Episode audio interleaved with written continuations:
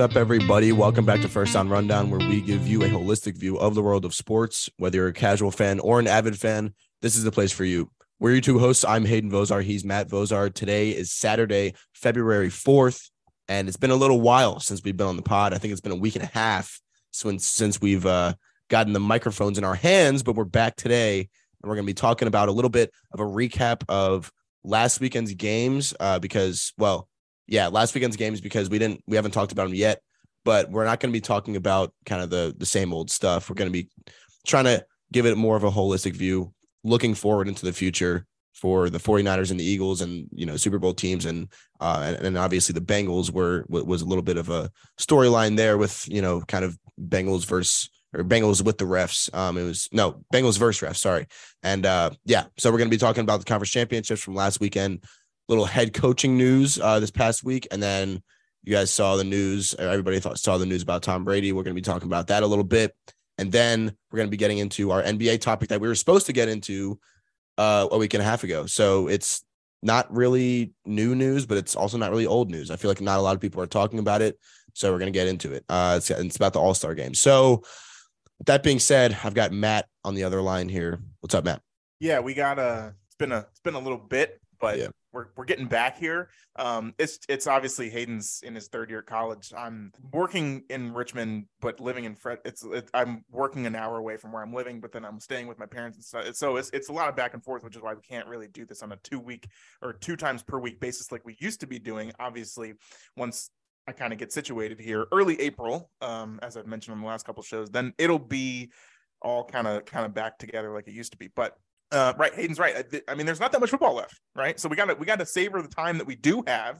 Uh, talking about the conference championships, I think that you know by this point you've probably obviously you've heard or read or both um, a lot about both of the games, what happened, the storylines coming out of that. But I think that you know now that we've kind of had some time to digest everything, um, we'll just have a you know just kind of sit here and have a conversation about it, uh, which I think is you know going to be going to be pretty productive, and, and hopefully you enjoy kind of the um, you know the, the, the more laid back approach to at least just kind of going over the games that happened as well as you know just kind of being a little bit of you know a week a week ish removed of it, what uh, what we can come up with, and obviously as Hayden said, um, you know we got coaching updates, we got Tom Brady updates again uh, and then NBA to end off the uh, to end off the show. So that's that's what we got.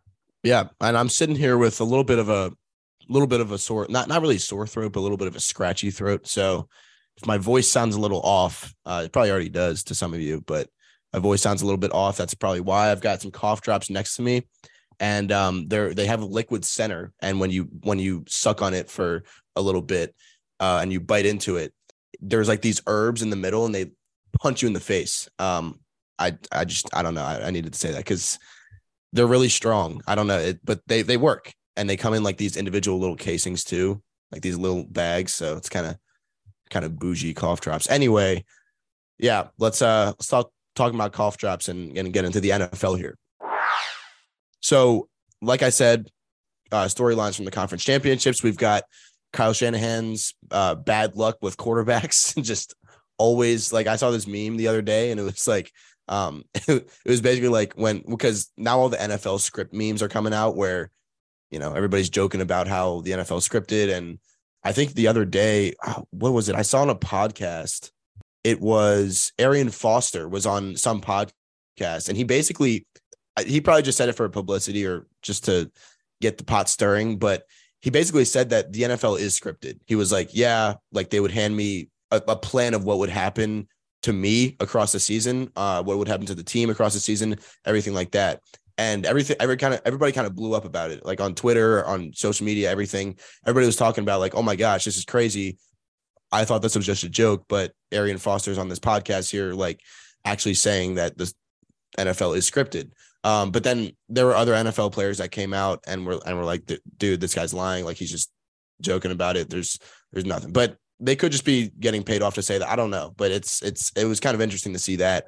Um, and I saw some memes the other day about Kyle Shanahan. Just it was like a video of I don't know, it was, it was a video of like Stephen A. getting mad, and it was like when Kyle Shanahan gets the script every year for what's going to happen to his quarterbacks, and it's like it's basically true because I mean his quarterbacks always get hurt, or he just has mediocre Jimmy G in the backfield, kind of just working through things, and he's got to Kyle Shanahan's got to save his team from the mediocrity in that backfield. But Yeah, uh, I mean it's you know it's unfortunate that they lost this past weekend, but it kind of is what it is. Then we've got Brock Purdy's future to talk about as well, and then uh, the the Eagles' kind of weird dynamic that they have going into this Super Bowl that I will talk about a little bit. I'm, but I'm going to hand it over to Matt here to kind of start us off on anything that he wants to talk about. I know he kind of wanted to talk about how unlucky Kyle, Shanahan has been in the past, but also how good he has been with the luck that he's been given. So, Matt, go ahead if you want to talk about that. Well, I'll, I'll, get to that in a little bit. I think we should address the elephant in the room, which is, as you said, the whole the NFL's rigged. It's all scripted, whatever. Um, and I think this was probably more apparent in the in the Bengals and Chiefs game than the 49ers Eagles uh, because of right the, you know the refs they were it seemed like Cincinnati got a lot of the calls and and some of them were phantom calls some of them were non calls that you know should have been uh, penalties on the Chiefs. And and just really everything it seemed like you know kind of people are uh, a little bit a little bit up in arms about. But here's the deal okay? It, this is a a a hundred billion dollar enterprise com- comprised of owners who own the teams who are all billionaires themselves. The players make hundreds of millions of dollars. For this to be scripted, for it to be all be rigged and everything like that, it, it's impossible. It's impossible for that to happen. A because of how much money is, is involved, and then B because it's the ultimate form of competition. This is the biggest sport in the entire world. Well, I mean, you know, monetary wise it is um obviously you know soccer is probably worldwide bigger but in terms of just you know everything that everybody cares about when it comes to you know American sports is it's football. And and it's only getting bigger and it's only going to get bigger. We see in college now right? These, these kids who are you know 18 17 18 years old are making you know tens of millions of dollars just from just because of the college they choose to go to. So that's only going to get bigger. But it's at the end of the day it's it's the it's the purest form of a competition of a game. And there's no way that you could i don't know. I, I just i feel like there is no possible way that everything is is written beforehand and you're able to convince all of these coaches. I mean the staffs are made up of hundreds of people. There's hundreds of people you know obviously there's a 53 man roster on like you know the, on a given sunday but there's practice squads for these you know for each of these teams. There's the the the people the, the equipment managers there's the people who call the games. Um you know they, they showed they showed that I, I was on instagram i forget I, I guess it was i think it was like an espn account that posted um a video of some lady who was like running the um you know how they how they switch in the whatever they're showing on the on the broadcast of the tv for like the you know layovers in okay, you know, Chiefs got a field goal, whatever. Then they're showing, you know, the slow motion videos of Harrison Butker making the pick or, you know, making the kick or whatever. Um, and, and she's like calling this out. And it's like for her to understand that this is all rigged, like it would be the biggest kept secret in the history of America. And you realize too, people are getting hired and fired from these NFL teams or NFL organization in general every single day too. So, so it's, it's like, you know, th- these people aren't working for the CIA, you know, it's like, it's, it's the very general thing. And it's, you know, I don't, I don't know. I, I think that, you know, at the end of the day, you know, the, the, the calls are what they are. And sometimes teams get, you know, better calls than others. But I think the biggest reason of this, and, and hopefully I was kind of going a little bit general there, but I think that, you know, just getting down to the specifics, specifics of the game, it was this game was was it was close the entire time, right? I mean, it was you know Chiefs got up thirteen to three, and then it's you know it's thirteen to six at halftime, and you're thinking, well, it's Joe Burrow, he's going to come back, and that's exactly what they do. The game is tied twenty to twenty with you know, three minutes left in the fourth quarter, and Joe Burrow throws an interception. And so you have Patrick Mahomes uh, on his own like 18 yard line with however, you know, two and a half minutes or whatever to go in the game. And, you know, okay, well, you had that thing earlier in the game where he gets a bunch of holding calls and, you know, there's like three third downs and two actual you know first and 10 downs um and and okay fine you know the rules are what they are but right you look back at the video on that third down where he gets sacked and it should have been a fourth down, but they called the defensive holding, or no, sorry, they called it the um the the because the play clock wasn't running and they had to you know kind of run the whole play again. The ref came in before the play even started, right? So yeah, they ended up and and because it's so loud. I mean, Kansas City is actually the loudest stadium in the in the in the league it, nobody can hear the whistles, and so they actually run the play. But the referee coming had, had been coming in earlier, um, and, and, so you know that that whether or not that would that could have been a touchdown, they still would have run the play again, right? Uh, the touchdown for the Chiefs. Instead, it was a negative play for the Chiefs, and it ended up being you know they just kind of got they got the call again, and then obviously they had defensive holding on the Bengals the, play after that.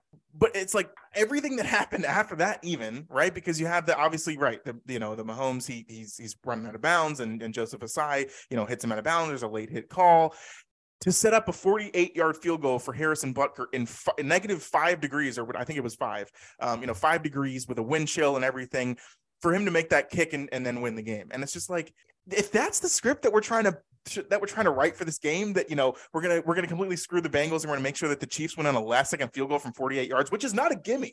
All right, and obviously Harrison Butker's a really good kicker, but but you're giving him a 48 yard field goal, basically a 50 yard field goal in five degree weather in the wind chill of Kansas City with all the fans. That's not a that's not a guarantee at all. So if you're going to guarantee the Chiefs to win this game, there's and if it's all scripted and everything like that, there's there's a lot e- easier ways that you can do it if you're the NFL or you're, if you're the refs or if you know you're the teams that are making all this money by you know by the bribes or whatever it's going on inside the script of the NFL there's a lot more that you could have done to make this an easier win for the Chiefs. All right. I think is the way that we want to put it here. Um, throughout the game, yes, the, you know, there were calls that were missed and there were calls that went against the Bengals that the Chiefs didn't get. Right. But there was punt return by Skyy Moore for like 25 yards or whatever. If the Bengals cover that up a little bit better, the 15 yard penalty is out the window. They don't even have a shot at making that field goal or even attempting the field goal. They're going straight to overtime. And who knows what can happen in overtime. Right. So, it, it, like if that's part of the script, okay, the Bengals, hey, hey, Bengals, Bengals punt uh, punt team. We got it. We got to make us that Skyy Moore gets gets like 25 or 20 to 25 yards, not 15 yards, because then when we call the penalty on late hit out of bounds on Joseph Ossai, that it'll be 48 yard field goal instead of 55 because 55 is a little bit harder to hit in five degree. It's like, come on, dude, like that. It so obviously right. I think that you know with the with the the evolving nature of social media and you know all the the, the Twitter stuff and everything that's coming out now, and and because the game is only getting bigger and more and more people are watching this game and sometimes things are unfair it, it it lends itself to be looked at as okay this game is rigged. And i think that hopefully most people understand that it's not and and you know things just happen and calls are made during a game. And if you look at kind of how the way that things happen and the way that i just explained a couple examples there it's not. There's no way to do this. And and if there is then rig it so that the so that the teams win a little bit easier than the Chiefs having to rely on Harrison Butker making a 48 yard field goal as time is expiring. Um, because once you get to overtime, you know you're only going to have to rig more calls. You're only going to have. So I, I, think that hopefully you know it's a very it's a very it seems like a very common sense thing to me, but I, I don't understand um, how people are you know actually kind of believing in this. And two, with the evolving nature of social media and everything, for the people who bet on the Bengals, for the people who are Bengals fans, people who are rooting on the Bengals, it's it's now we've evolved, especially with Twitter, we've evolved into a space where everyone can be right and everyone can only feed off of what they what else they see. So if you're on Twitter, you can mute any tweets that mention the Chiefs, or you can mute any any anything that, but you can only pay attention to all the tweets that say that the NFL is rigged, all the tweets that, that say that the uh, you know the refs are are giving this game away or whatever. And so it's almost that mob mentality thing where you and, and I know this is you know this is pretty philosophical here, but I I do think it's true to some extent to where if you believe something, the way that where we're at in the world and social media and especially Twitter, like I said, you can you can procure a a a space in which you will only see and say things that you believe that corroborate your beliefs right? So if if you're a bengals fan or if you bet on the bengals or whatever and you think the bengals got screwed you can make it so that you are tweeting out things that the bank that you know the NFL's rigged and the Bengals got screwed and all this stuff, and everyone in your replies is going to be saying the same thing, and everybody's going to be agreeing with you. So it's not this thing where you're having a back and forth conversation with someone who may not have been, someone you know a non-biased third party where you can go back and forth and explain okay yeah maybe that makes sense. You know understand the other person's argument. It's just i'm just going to spew this out here because this is what i believe and i'm only going to pay attention to other people who have the same beliefs as me and it just kind of creates this uproar. So i think that you know that that's probably the main problem in all this um, is is the amount of just just the way that you know everything is open and all of this information is out there and and and you can only see what you well you can see everything. And and that I think is probably the you know one of the problems that contributes to this. But I think that just everything that I took in from that week just kind of reinforces the fact that you know right if you look at this with common sense you know, yeah, the Bengals, you feel bad for them. You know, a couple call, calls didn't go their way, um, but at the end of the day, man, and and I said this on the podcast, like Patrick Mahomes was not losing that game. I mean, he, you know, he has no run game. He has, I mean, really, you know, the, the defense played okay, but you know, they weren't they weren't that great. Um, and he has one ankle.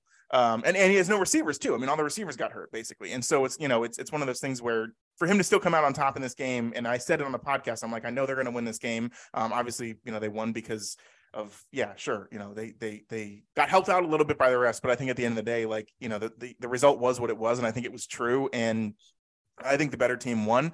Um, but but I don't know. I think that's just my whole thing on this on the NFL rig thing, and I'm trying to kind of just go through all the stuff that I heard throughout the week and and and try to at least put it here on a platform that that hopefully makes a little bit more sense. But um, Hayden, you were the one who, who kind of brought up, or at least you know, the Arian Foster thing, and I, and I saw that as well. Um, what's your what's your status on the whole NFL is rigged in, in terms of whether you believe it or not? I mean, obviously, I know that you don't, but just you know, your reaction, I guess, to the to to the whole situation.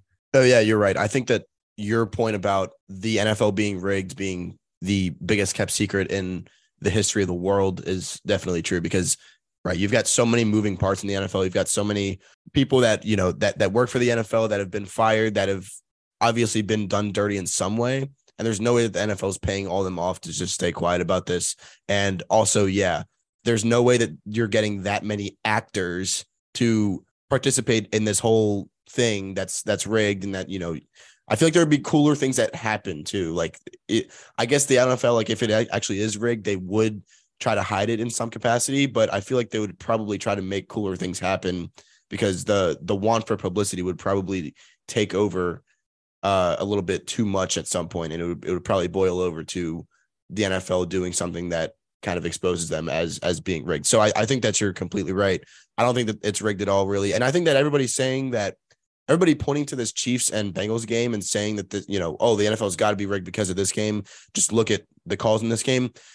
The calls weren't even really that bad. I, am going to come out and say it myself. Uh, a lot of a lot of people point to that one play where, and I think Matt, you might you might have talked about it, but it was like a third and 22 for the Chiefs, and they threw. I think they threw like a I don't know 10 yard pass or so, and they were still in their own territory, so they would have had to punt. Uh, but then the refs had tried to blow the play dead before the play happened, and nobody heard the whistle. So that so basically, like when the when the play happened and it was like fourth and twelve or whatever, fourth and 10 still from you know their own 30 yard line and then the refs came on the field and they were like oh no we have to actually replay this down and the, all the Bengals fans were like dude what the heck you know why are they letting letting them replay the down it's like okay well they had a, a problem with the time, which they should get better at. They shouldn't have to stop the game for that. But there was, if you look at like a sky cam view of the field before that third down play, that third and 22 play where the, the Chiefs only got 10 or 12 yards, there was a ref running out onto the field as that play started. So he was already running onto the field when the play began. He was trying to blow his whistle. Nobody heard him because, I mean, they're playing at Arrowhead and it's like, I actually don't even know if it's called Arrowhead anymore, but um, they're playing at the Chief Stadium. Yeah, so it's it's G E H A Field, which is like the sponsor of the of the name of the stadium. Yeah, but they call it Arrowhead Arrowhead Stadium because of the, you know, with the Chiefs right. Arrowhead. That's like the. I thought they had to change it though, because like wasn't that one of the changes that they made because of like because it kind of implies um a history of well, like no i mean i don't i don't think they're no i think it's it's and this is like the like a, a lot of them so like the like the raven stadium for example that's M- and i work for m&t bank so the raven stadium is m&t bank stadium but there's not like a i guess a, a another name for it I, I guess i would say but like the um well, and then I guess like the Commanders because they're the other close team, FedEx Field. But I think so. Like the the Giants and Jet Stadium, it's called the Meadowlands, but isn't there? There's like a stadium name for it too. I think it's like some of these fields. Yeah, exactly. MetLife, so MetLife. Stadium, but it's called the Meadowlands. So I think that some of these stadiums they they have like the sponsor name and then the stadium name, um, and sometimes that's just like all it is. But I think other ones they'll just because of the teams that play there or the name of the team or whatever they'll they'll they'll shorten it to, so that it's not you don't have to say G E H A Field it's just yeah. like Arrowhead like that's cool you know I think it's just kind of a nickname ish type thing. Okay, yeah. Well, anyway, going back to what I was saying, right? Arrowhead Stadium is always it's like one, one of the loudest stadiums in the country or in, in the NFL. I think it actually might be, and it's an outdoor stadium, which is pretty crazy. But uh, but yeah, I mean that, that it's just like the ref tried to come on the field and blow his whistle. Nobody heard him because the crowd was so loud, and that happened. Sorry. I mean, it's just, you know, thing, things follow the way that they do. And the Chiefs got another another chance to um to play that, that third down play. And then there was a holding call that was called on the Bengals. That's what everybody was mad about. because it's like, oh, they're like, oh, they give him another chance, and then now we get a holding call. Like, what the heck? It was an obvious holding call. Like, you you can look at that play. Uh, I think it was Eli Apple on Marquez Valdes-Scantling. He obviously held him. Like, it was no question textbook holding call, uh, you know, downfield. So it, I, I think that that was probably, you know, uh, what a lot of people looked at when they saw this and they were like, oh, you know, NFL's rigged. Not really, dude, because the calls I think were a little bit just. There was there was another pass interference call later on called against the Bengals, I think, and it was it was definitely not. It shouldn't have been called at all. It was a good play by the defense, and they called it pass interference. So that that was a missed call. I think they had another missed call too. Right, the the late hit out of bounds. That was a late hit out of bounds. I mean, you're you're talking about Patrick Mahomes who's running on a bad ankle.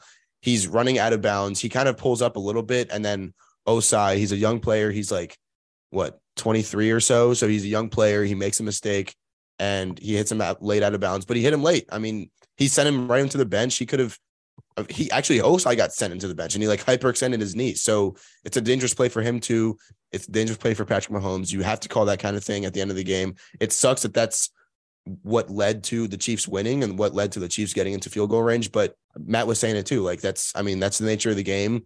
It happens and things don't slide your way sometimes. And so Bengals fans, like, I'm sorry, but it, it kind of is what it is. And we've got the Chiefs in the Super Bowl now. So that's probably my take on it, uh, I don't right. I don't really have too much of a surprising take on it. I think that at this point, people are kind of starting to notice that hey, the calls maybe weren't so bad. Like there are definitely people that are still mad about it. I even had the Bengals winning this game. I thought that the Bengals were going to win this game just because Patrick Mahomes was beat up, and then we got news later on in the week that Travis Kelce had hurt his back in in the practice on the Friday before that Sunday. So two days before that conference championship game, we got news that Travis Kelce kind of screwed up his back a little bit. And when I got that news, I was like, okay, yeah, the Bengals are winning because they called Travis they called Travis Kelce a, a game time decision on top of Mahomes having a high ankle sprain just a week ago. Like I was like, dude, there's there's no way that the Chiefs win this game, but they they went out and did it, and um, you know it was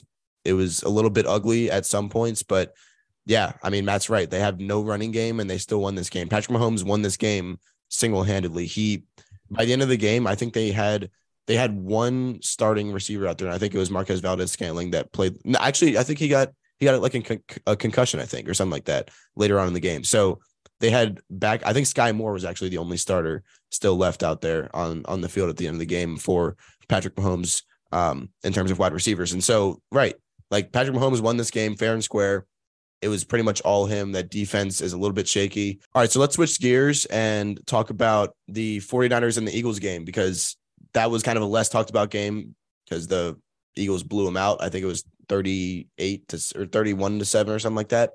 So it was a blowout. It was a really boring game. I mean, pretty much by like halftime or you know halfway through the third quarter nobody was really watching anymore i stopped watching after after the first half i'm pretty sure so yeah i mean it was like it was 28 to 7 at one point and i just turned it off so um, it was it was a little bit of a boring game but i'm to hand it over to matt here to talk about some storylines that he sees coming out of this game because I think there's a couple. I'm going to talk about the Eagles in particular. I think he's got, probably going to take it uh, more of the 49ers route. And so we'll see how it goes. But Matt, what you got?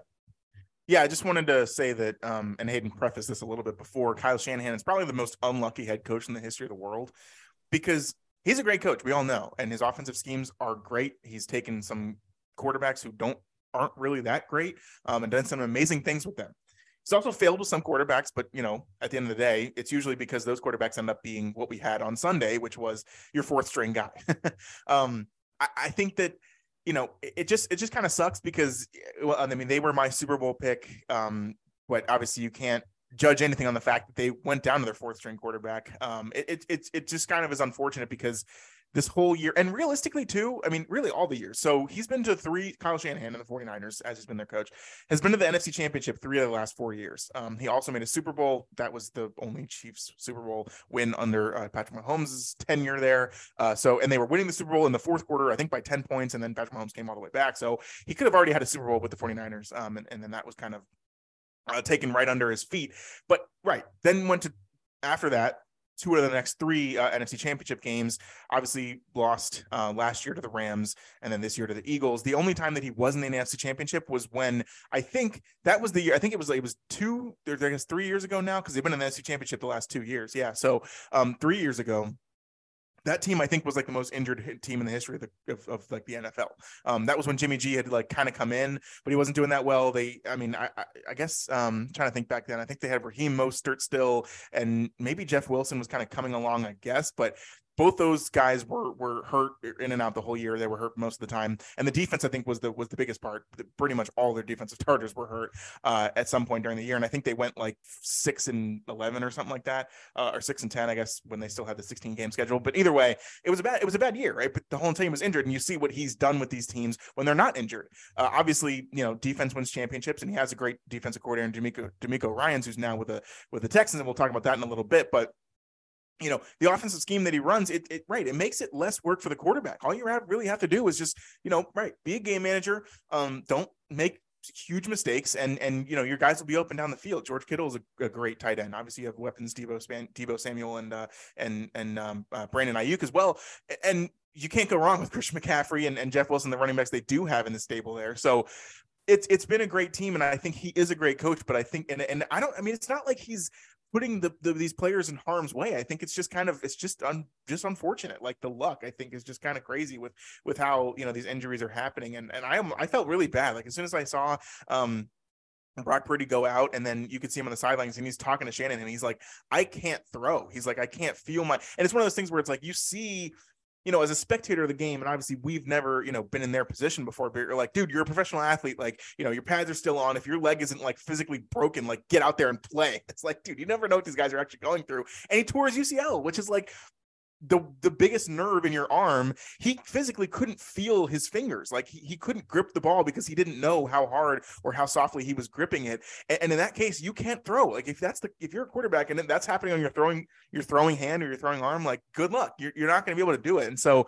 i think that that was kind of a storyline was like oh you know he's being soft. And it's like the one thing that he is able to do, or the one thing that his job is to do, is to throw the ball. And if he can't feel his fingers to be able to even grip the ball, then you're not going to be able to to to, to be, you know to continue playing. So um, obviously, right. And then he goes out, Josh Johnson, who who never even thought that he would have a chance of playing or even you know, getting on the field in, in any game this season, much less an NFC championship game he, he doesn't have he's, he's not had enough time to even you know grasp the offense or or you know or just be out there to get reps with the guys. And so obviously he had some turnover and everything like that. Um the Eagles are really good okay? But I think that coming away from this and again I've been kind of you know rooting for the 49ers for most of the season just because you know I just kind of did the sympathy for for for Kyle Shanahan all that he's been through uh, the fact that he's just kind of taken all these blows and still been able to just push through and, and do so well you end up kind of thinking that you know that's that's why I really I kind of ended up pulling for them uh, towards the end of the season here,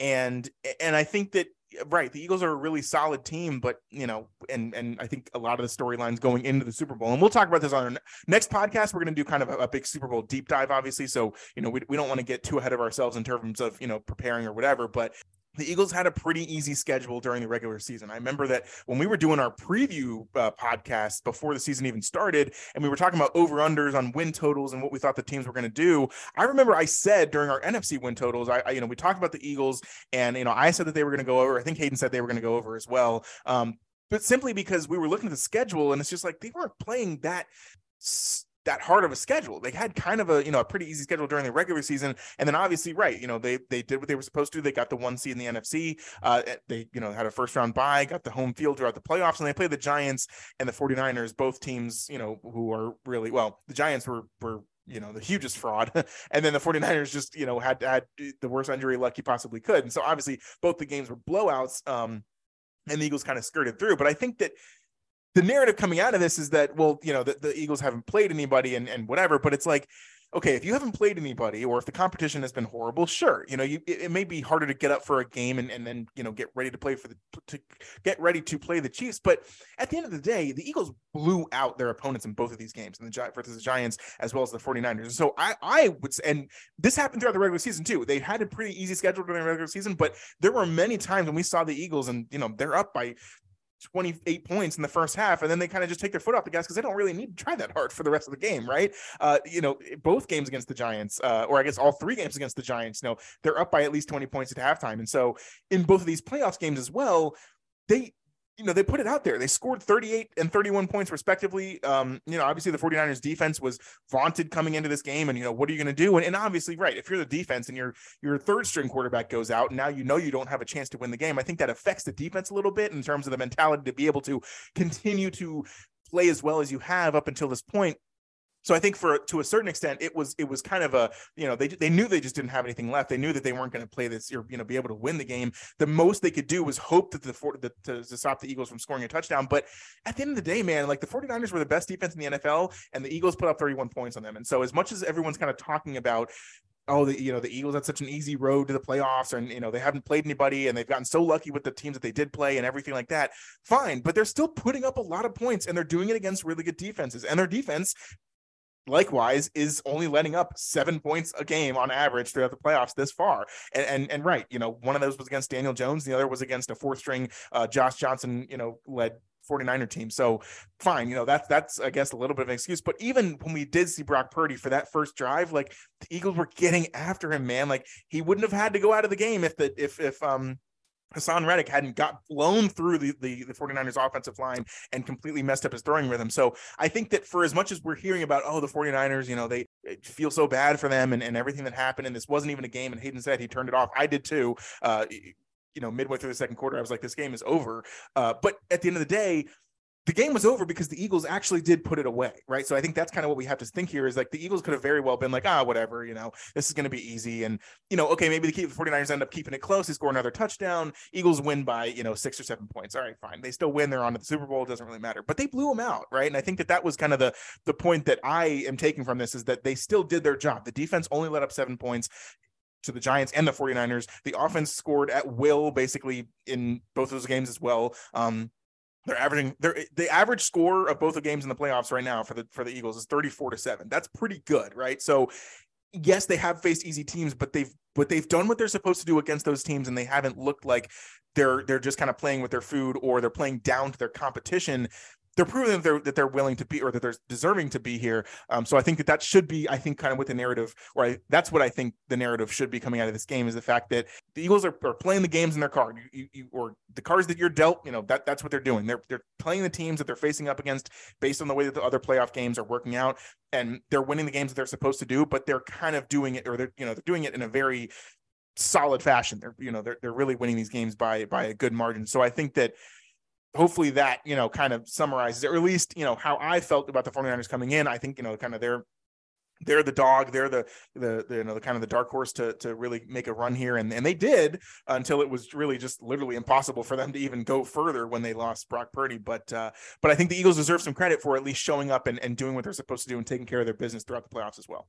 Yeah I, I that's a pretty good take on it. And I would say that I'm probably more extreme on the Eagles. I think that Matt is kind of he's he's kind of giving them the benefit of the doubt with the whole schedule thing, like easy schedule thing. I think that the Eagle, like their their easy schedule, and I'm looking at it now. Uh, I I kind of just did a little bit of research on it, but I'm looking at it now and going through their whole schedule. They played a total of uh, three playoff teams during the regular season. So they played, and that includes the Cowboys and the Giants, which are both in their division. So out of division teams, the only out of division team playoff team that they played was the Jaguars. And everybody else like didn't make the playoffs. It was, you know, you, I think the the only the only other like really good team that they played that was out of division was maybe the Dolphins or no, the, they played the Dolphins preseason. Sorry, uh, the, I mean they played the Vikings. Um, oh yeah, the Vikings were also a playoff team, but they got handled uh, in the in the in the divisional round. I mean wild card round against the Giants. So yeah, I mean they they beat the the Vikings earlier in the season. Uh, they beat the Colts by one. It's like you go through their schedule and I don't know. I mean, they beat they beat the Lions by three week one. I know that's week one, and it's probably the most stark of a difference between uh, then and now. But still, I mean, this Eagles like everybody prides the, all of their arguments on this Eagles on this Eagles team as they have so much talent, right? So much talent on this defense, so much talent on this offense. You can't tell me that the Chiefs roster right now matches up with the Eagles roster. That's true. I think that the, that the Eagles probably have more uh, more talent on their team right now than than the Chiefs do. And again, I'm not going to get too far into this because we're gonna we're gonna preview uh, the Super Bowl in in the this coming week. So I'm just gonna kind of leave it at that. The Eagles they have had the I think they had the easiest road in the in the regular season. They had the easiest road in the playoffs too. They played the Giants in the divisional round and then they played the 49ers team, which right, yes, the 49ers have a very good defense. The probably the well, they were kind of like the first ranked defense overall for the whole entire season.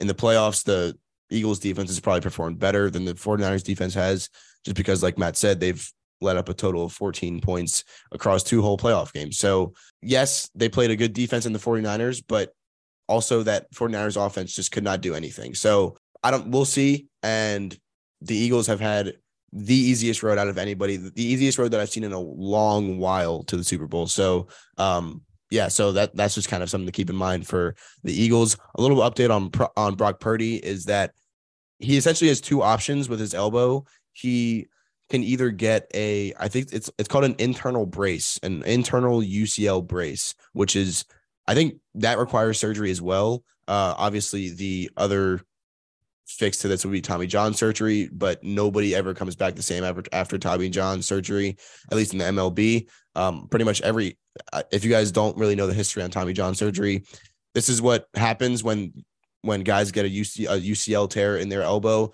They usually get Tommy John surgery to come back as quick as possible, and then when they come back, uh, they basically have like half the throwing power. Like they just, it's just impossible to to to throw the ball like they used to. And so a lot of pitchers that have had Tommy John surgery kind of just fade out of the mix. And so, will that happen to Brock Purdy? I've read some things that say essentially that with the way that NFL players throw the ball, it's not as um, it's not as like tough on the UCL or tough on the elbow as the way that pitchers throw it, and it makes sense because pitchers just absolutely whip the ball, and like you can, if you, if you watch a pitch in slow motion, you can see that their elbows flexing the wrong way um a, a, lot of the times you know way too much. And that's that's usually how they tear it. Like they tear it by just throwing the ball. They don't tear it by getting hit by Haason Reddick um you know in in the, in the in the pocket. But um but yeah i mean you like i think that this ucl thing is is probably not as bad as people think it's going to be. I think that brock purdy's probably going to go with the with the little internal brace action. And uh, i think he's going to go through some rehab.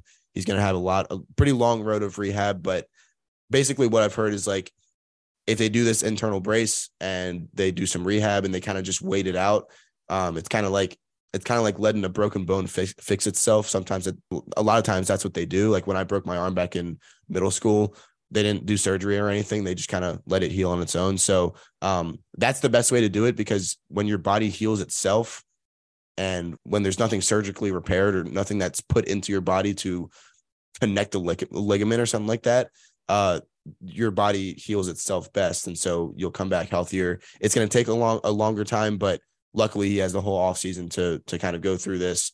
Um, I, I always forget that like when whenever somebody gets injured in the playoffs, like when OBJ got injured in the Super Super Bowl last year and he tore his ACL, I was like, oh yeah, he'll be fine for next season because the the season is a year away. But it's like, no, the Super Bowl was in February and these guys start playing. I mean, they start camp again in like late July, August, right? So it's, I mean, it, it's really only like six, seven months away, um, you know, from from kind of when these guys start training again and when they have to kind of be be in tip top shape for the beginning of the season. But I think that we'll see Brock. People are saying six months is, is kind of like the timeline that we're looking at. That that that's great to be optimistic, but again, you've kind of got to look at it and say like, well, this is this is a torn ligament at the end of the day you need to, you know, we, we kind of just need to wait it out and uh, see what happens. But I'm I'm rooting for him because I mean they said before before he got hurt, I think it was before the, the conference championship game, kind of like the week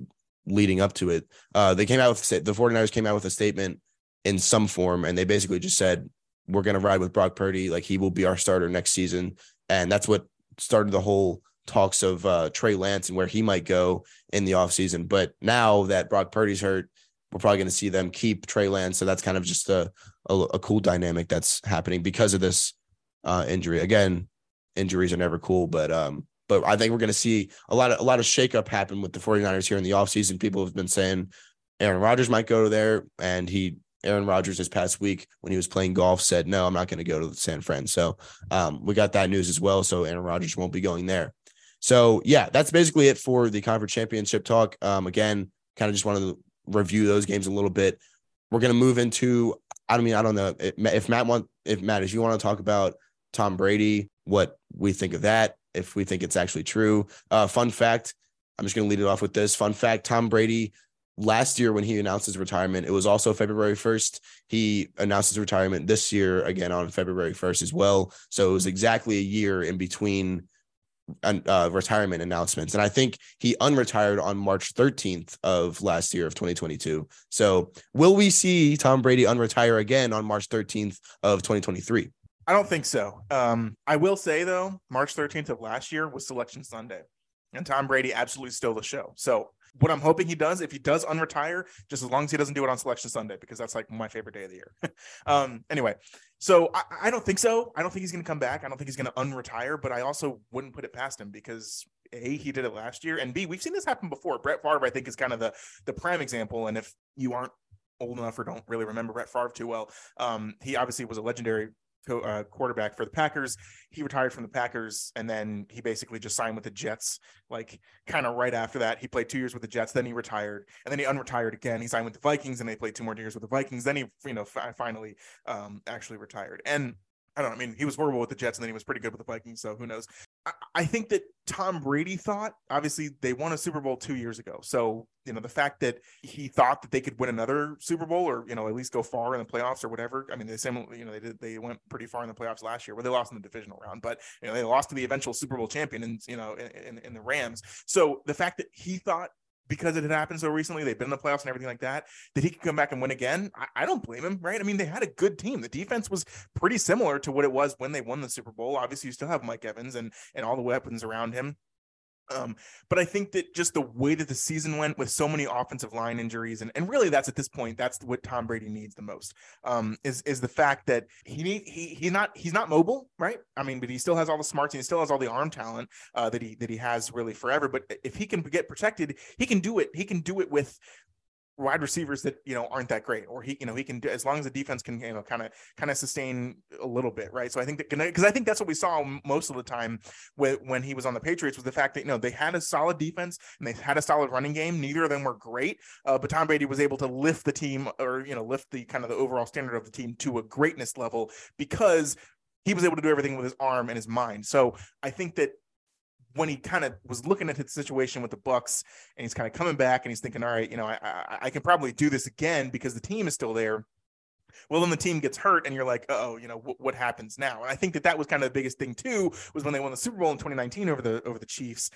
That whole that whole year, I don't think they had like a single injury uh, on on really anywhere. Um, you know, obviously the defense was amazing, but I think that you know the the, the it was like a historic level of non-injuries that the Bucs had throughout the entire year. And then obviously they get to the Super Bowl and Patrick Mahomes, who, as we know, is the greatest talented quarterback in, in the NFL right now, he didn't have an offensive line, and look what happened. The 49 or the Bucs basically, you know, I mean, they they ran away with that game. It wasn't even really close. So the fact that now Tom Brady didn't have an offensive line, look what happened. They, you know, they went eight and nine. They still made the playoffs, but the team wasn't anywhere where it should have been or I guess he thought it was going to be.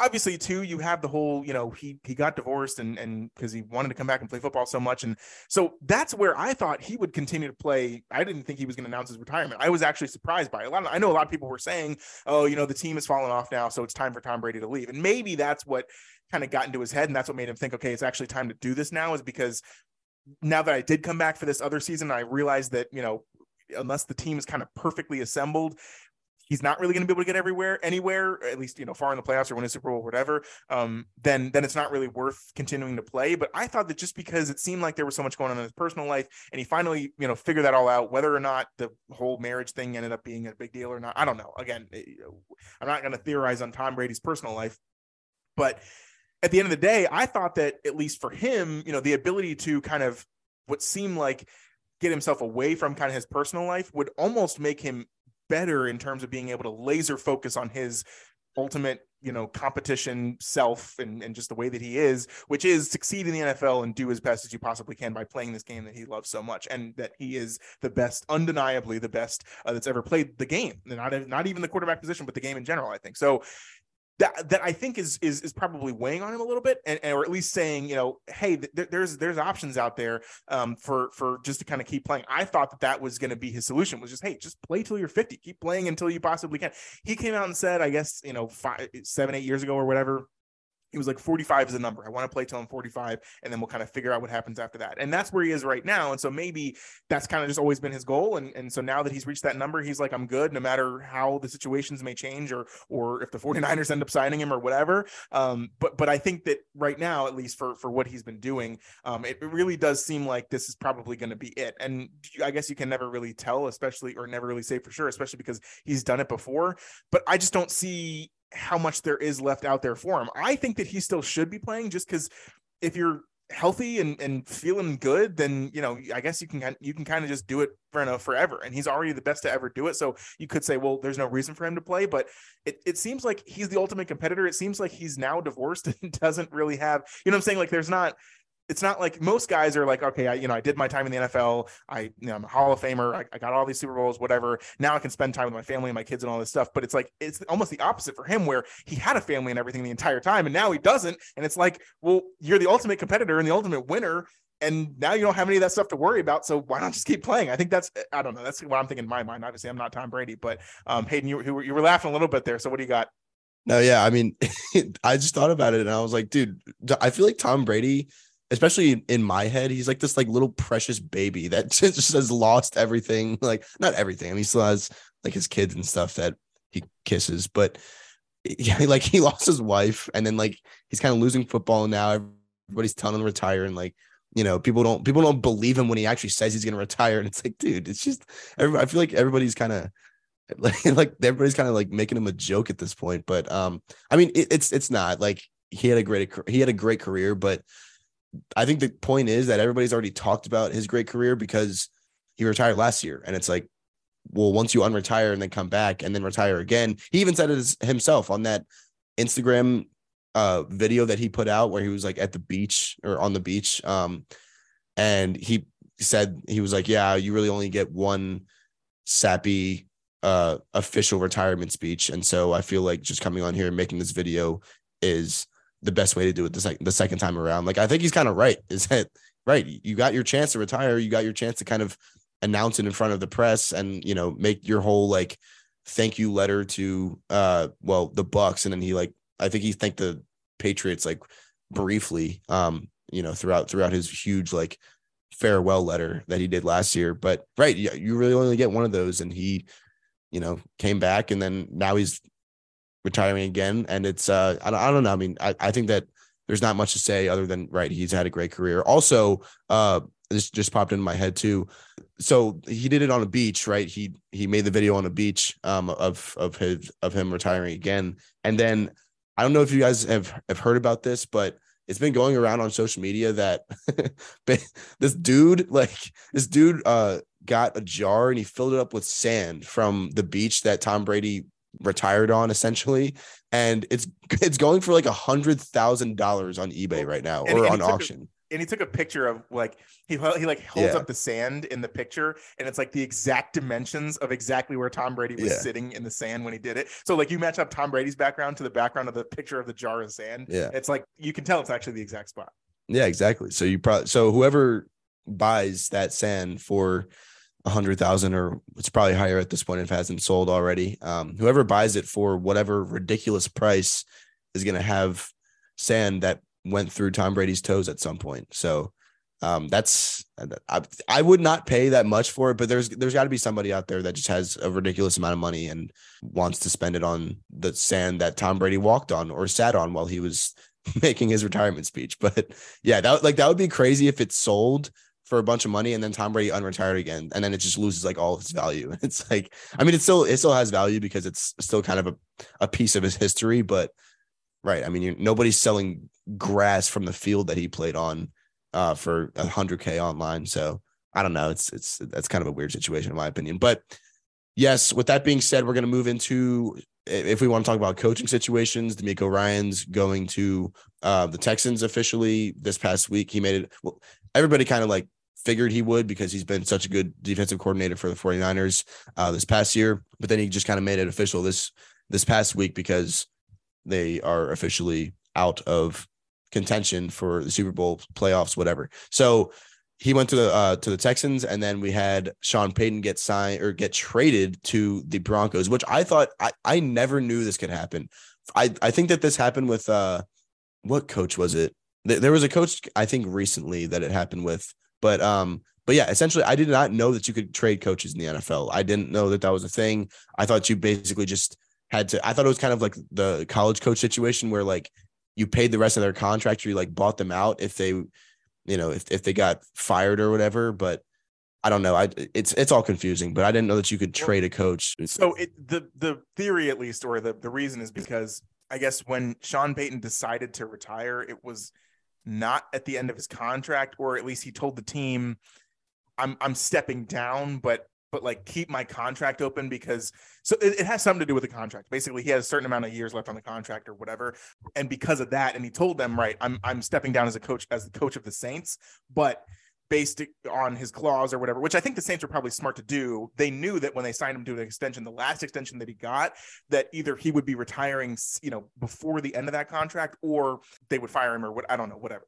Um, but because he retired, obviously his contract is still standing with the team, and because of that, he had to agree to it. I think I think at some point, and basically tell them like, hey, you know, I'm going to step down from the Saints. I probably won't coach coach here again. I might coach here again, or I might go somewhere else. And in the meantime, because my contract is still standing, whatever is left on that contract in the buyout money or you know trade value for draft picks or whatever that's where the next team that signs him is able to get him but they have to either pay the buyout of the contract that was still left with the Saints or which is what they ended up what the Broncos ended up doing trading for or giving them value in trade and draft picks and, and assets and whatever that would fulfill the contract to what the Saints agreed on and, and stuff like that. So I think it was it, it, was something to do with the contract. I don't know exactly like the stipulations of how they agreed to it and, and based on his retirement with this or stepping down with the Saints versus then where he would go somewhere else or, or if he would just retire completely. I'm not exactly sure. Um, but but th- that's how it worked out is because of somewhere that was said in the contract. So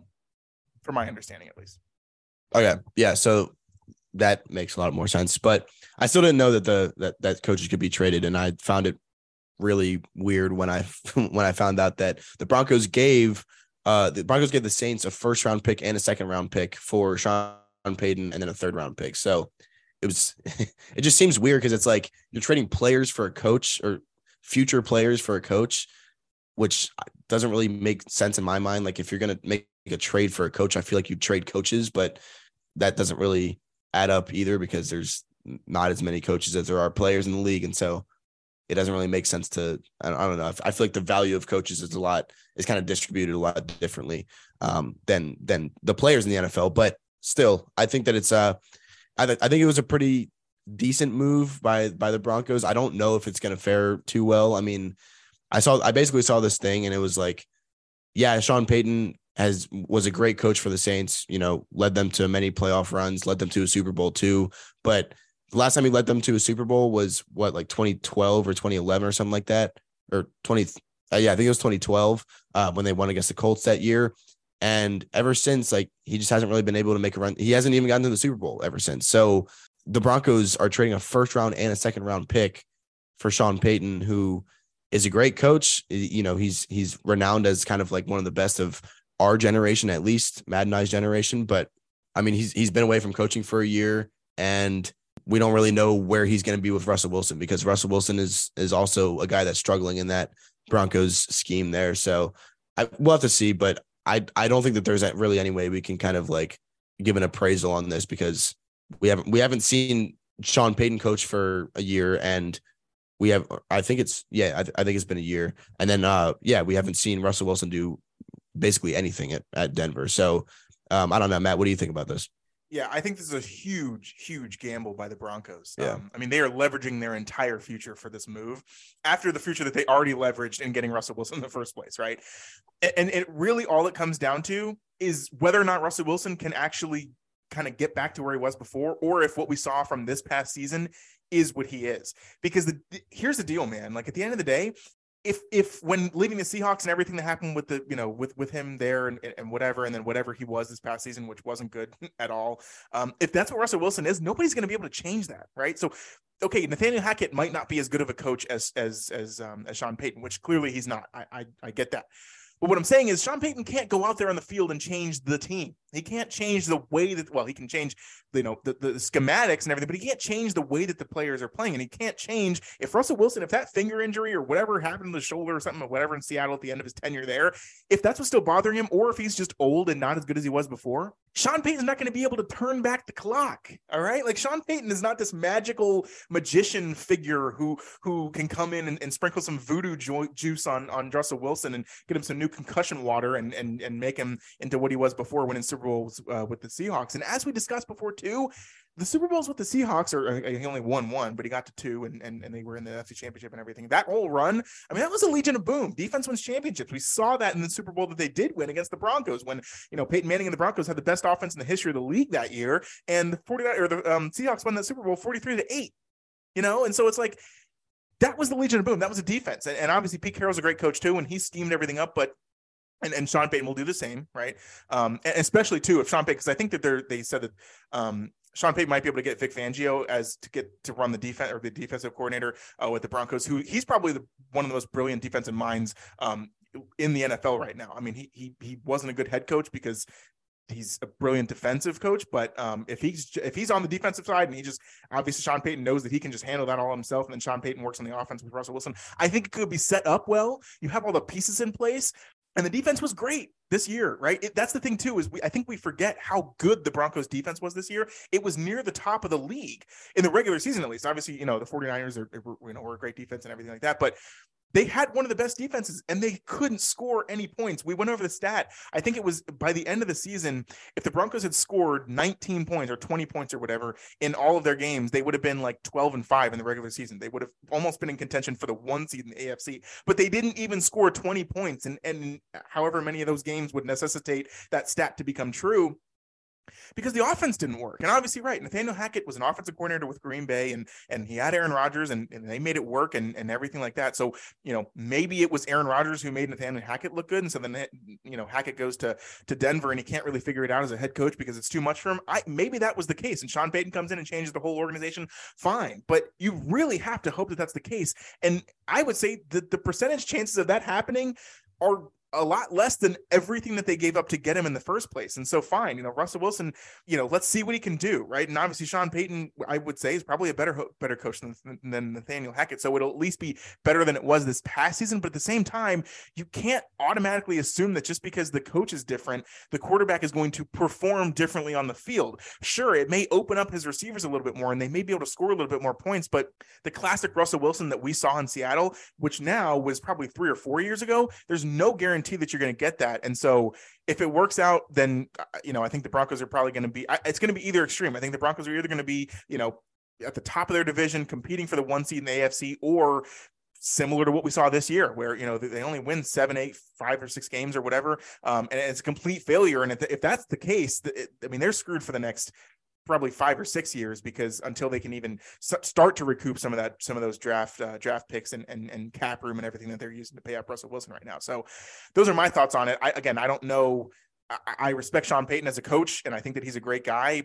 But the decision here by the Broncos front office is is an extremely large gamble that I don't think I would have made. And and you really just have to hope that Russell Wilson is the quarterback that you thought he was when you were getting him in the first place.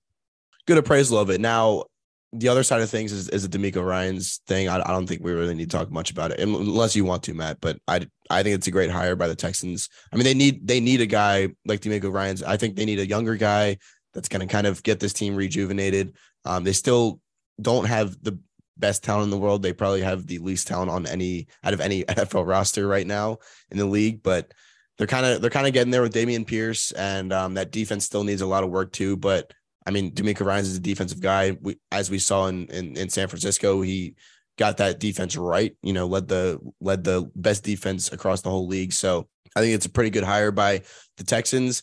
It's going to be interesting to see if DeMeco Ryans is able to get this team going because again, like I feel like nobody likes being hired by the Texans at this point just because they just they suck. it's like you it's kind of you're basically just walking into a trap. Um, and so I don't know. I mean, I don't know it's going to be tough to kind of say whether DeMeco Ryans will be able to change things there. But I think I feel like a, a younger guy going to um, going to the Texans is, is, probably a good thing. They had Lovie Smith before they hired they had, they had him for one year, I think, and then they fired him. So I think that Lovie Smith was not really the answer. Uh, but DeMeco Ryans, I think, is is a pretty good hire. Again, younger guy who hopefully will be able to kind of connect with those younger guys that have come into Houston and um and, and kind of get them rolling. Yeah, it, realistically, the Texans have been basically just in a two-year kind of purg- purgatory here. Yeah. Uh, they had David Culley. Had, I hadn't mentioned Lovie Smith. They had David Culley. Remember him, the like yeah. seventy-year-old guy that they randomly hired for one year, two years ago. Then they hired Lovie Smith because they didn't want to put David Culley through two years of, of of this craziness, and they wanted to they wanted to make it look like they were actually going to start trying again, but they weren't. I mean, the entire time they've been trying Yeah. to tank, right? So now they have though the guy who at least they can kind of set up for the future. So I think that David Culley and Lovie Smith were both just just just kind of panic moves just just very impulsive decisions uh because they weren't able to find a guy that they wanted to build with in the future and they were like all right we're just going to continue this until we can find that guy and now they have and Nick Ryans who who is a great coach a great defensive coach. And I think that's kind of where this might be a little bit problematic. And again with these teams who have a very limited and and not talented roster what they're going to do is now they have DeMeco Ryans who comes in as a head coach. I think he's a great coach they're going to draft a quarterback because they're picking second overall, and you know whether they get Bryce Young or C.J. Stroud or Will Levis or whoever ends up being you know the quarterback of their future, they're going to stick in an offense that doesn't really have that much talent. At the, I mean, they have Dameon Pierce at the running back; he's pretty good, right? Brandin Cooks doesn't even want to be on the team anymore, and I can't name another receiver on the Texans. All right, their offensive line is kind of trash, and their defense is even worse. Okay, so I understand the process here. Let's get a defensive, defensively minded head coach in here to kind of, you know, coach up the guys that we do have. That way, the defense is at least somewhat stable. And then we draft, you know, one of these one of these great offensive talents uh, to to, put, to to stick in the quarterback position. Then we'll kind of build the team around that. I get it. That, that makes sense. You have the pieces. You have a good head coach, a good young head coach, and then you get a, a, really good talented quarterback in there. But again, we saw this time and time and time again with the Browns is that if you're just so bad every year that you don't have any talent around your team and the head coach doesn't really matter because again, like I said, same argument with the Sean Payton thing, right? You can have an amazing coach, but if you don't have the talent pool and the players and the players just aren't talented talented enough to do what the head coach needs you to do, you're not going to end up winning football games. And so we saw this with the Browns, like I said, however many times where the talent on the team wasn't good and the coach wasn't able to bring out the talent in the team. So they end up just drafting all these great rece- or great uh, quarterbacks out of college and ruining their careers because there's nothing there's nowhere for them to go. So i hope that this is a success story with the texans and, and that they end up kind of just building this up from the ground up but I, I don't I don't see it working out like that right now because there's just not talent on the team around you know whoever they end up drafting and, and then obviously around DeMeco Ryan as, as a defensive plan defensively minded head coach so um yeah I hope it works out but and but and I hate to be you know super pessimist, pessimistic guy with both of these hires the Broncos and the Texans but it just kind of is what it is right now both of the teams are in pretty weird situations. Obviously, the Broncos have more talent, and so if their talent ends up working out, then that's fine. But again, Sean Payton can't run out there on the field and and and you know throw the ball for for Russell Wilson, and likewise with DeMeco Ryan's, he can't go out there in the field and just make the offensive line be able to protect Bryce Young. You know, 16 games out of the season, and then the receivers that Bryce Young's throwing to, we don't even know. Uh, so, so that's again, it's it's kind of sucks, and and the Texans are one of the worst teams in the NFL. I don't expect them to be like, you know, great all of a sudden. I hope that they are able to kind of rebuild and make it into something good, but I don't see that happening really anytime soon. And I just hope that they don't ruin, you know, one of these prospective quarterbacks' careers because they just don't have enough talent on the team. All right, let's move into a quick NBA topic and then we will round it out with that. So it was announced last week that the players who will be actually, I think was it yeah, last week that um or maybe two weeks ago or something like that. It was it was announced that the players who will be playing in the NBA All Star Game will be drafted right before the game is played, and this is the first time that this has ever happened. I think, but it's like yeah, it's basically like the players. I like the players get invited, the, the possible draftees get invited to the All Star Game, and then like basically right before the All Star Game is played, the day of the the captains draft their teams, and then they play with them. So there's kind of some mixed emotions regarding this. I think some people like it because it's just kind of it's spontaneous. You know, it's it's, it's almost like a like a game of pickup out there, um, which is kind of what the All Star game has been. You know, they score 180, 190 points in in these games, and so it's like, you know, nobody's really nobody's really actually trying out there. But um, I don't know. I mean, I I think that my my take on this is probably that before and I, again I, I know that the all-star game doesn't really matter like nobody plays defense nobody cares about who wins really. But I feel like beforehand, even when the when the when the teams were drafted right a week in advance, two weeks in advance, whatever it is, even when they were drafted in advance, they would have like th- these guys would probably get together somehow and play together a couple times or whatever, and like plan some cool stuff that they were gonna do, alley oops, whatever, kind of like you know at least come up with some kind of game plan on on how to entertain the fans. But now with this, it's like you've got warm ups, right? Like warm ups is is your plan or is is where you're going to plan how you're going to enter- entertain the fans. I don't know. I don't really know why the NBA is doing this. I feel like again, I I feel like when these guys are able to prepare and are able to kind of make a game plan for how they're going to go out there and just show their athleticism and show off whatever cool basketball plays that they that they've got in their bag. When they have time to practice this, I think it's better for the NBA because you get better results in the game. Obviously, we're going to see how it goes this year, and if it's terrible, then I guarantee you the NBA will go back to the the draft being you know a week in advance or two weeks in advance. But I think it's gonna. I think we might see a little bit of a change in right kind of like chemistry on the court. Do these guys are, are these guys really like just gonna go out there and, and and you know ISO the whole time and try to like do something cool, or are they gonna actually you know, kind of kind of bond as a team um, and, and try to make, you know, like cool alley oops and, and team plays and everything like that. It'll be interesting to see, but I don't really watch the all-star game anyway, because yeah, I mean, it's like it's like it's Giannis running up and down the court in five steps every time. So it's like it's not really, I don't know, it's it's nothing really, really huge. Um, nothing that I'm gonna be dying to watch this year, that's for sure. Well, so okay, do you know? Because I I read one thing on this, but I wasn't exactly sure. Hayden, do you know if the, the draft aspect of this obviously they've been doing the draft like i said but and maybe since they're changing the the, the time at which they do the draft are they going to draft is it still going to be like your is it still going to be by, by, conference basically so it's like the east and the west and they yeah. have their all-star reserves or whatever and then the team captains lebron and i guess i, I think it's lebron and Giannis um, are going to choose their players from their respective conferences and, and do some draft or is it going to be like you choose the players like randomly by conf like conference doesn't matter no, I, I think it's I think you have a pool of players to choose from from your conference, and then you go with that. Okay. I think they're still doing West. Yeah, see, so that's that's what makes this all boring is is the fact that you already know who the reserve or the you know the all star list of all star all star players that can prospectively be chosen to their teams. So you really know who's going to be on the team. And it's again, it's the same, pretty much same players all every year, right? I mean, there's a ton of great players in the NBA, but it ends up being the same players every year. And that I think is the problem. I think it, it would be way cooler if you had the whole pool, of, like the pool of players as a whole. I mean, it's because then it, it really does make it seem like a pickup game of basketball with the best players in the NBA. That's the coolest part. Is like, okay, LeBron and Giannis. I think they should be the the, the captains, like regardless, right?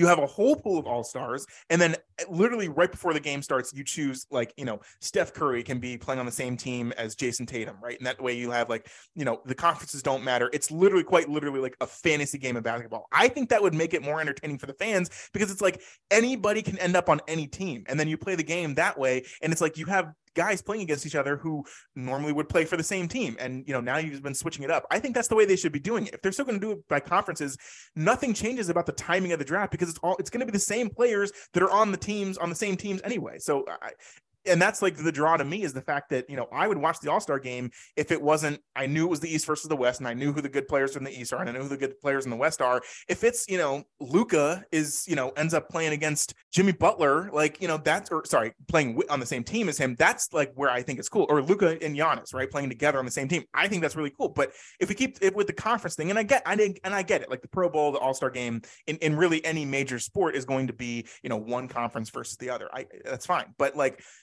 I think it'd be way cooler if you have a pickup game of basketball with the best players on each team, literally pickup style, where you draft the players as they, you know, as they are in a group of players. Conference doesn't matter. I think that'd be way cooler. I would watch that game because I would want to see the, the, the players that I would never otherwise see playing each other or playing on the same team with each other. Um, but the way that it is right now, it it still isn't. It, it, it there's no change.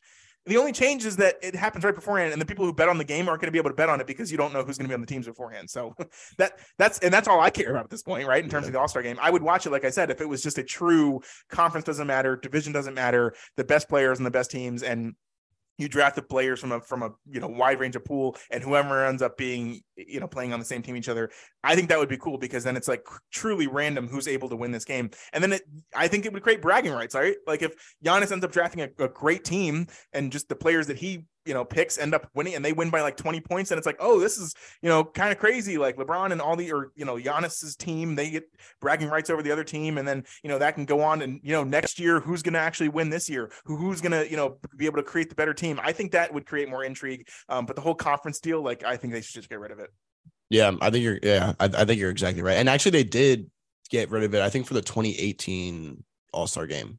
I was just looking up online um, and like I think for the 2018 All Star game, they got rid of the East West thing. I can't remember how they did that one. I think it was I think it was still a draft, but it was it, it was like for charity, and I don't know. It maybe it still is, but yeah, I don't know why they went back to East West because it's it's the same thing every year. but uh, but yeah, that's gonna round out the episode for today. Thank you guys for listening.